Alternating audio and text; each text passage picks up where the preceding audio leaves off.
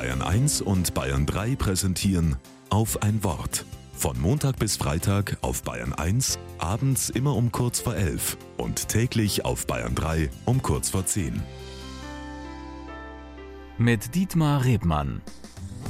In unserer Gesellschaft streiten sich zwei Gruppen, die Kurzsichtigen und die Weitsichtigen. Man kann ja auch im übertragenen Sinne kurzsichtig sein. Dann sieht man die Dinge in der Nähe gut. Familie, Nachbarschaft, den Wohnort, also den Nahbereich des Lebens.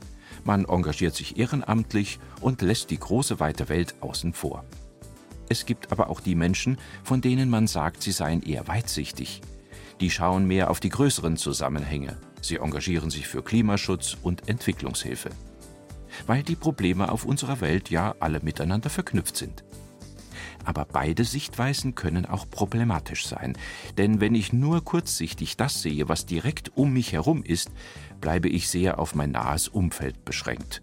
Sage dann vielleicht, was interessieren mich Menschen in anderen Ländern, dafür bin ich nicht verantwortlich. Wenn ich weitsichtig bin, übersehe ich vielleicht, dass jede Veränderung in der Welt mit dem kleinen Schritt beginnt, den ich selbst machen muss.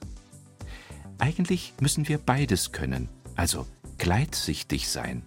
Schnell umschalten können zwischen nah und fern. Ich meine, das wäre ein wichtiges Vorhaben fürs neue Jahr. Wechsel öfter mal die Brille und betrachte die Welt aus der Perspektive der anderen.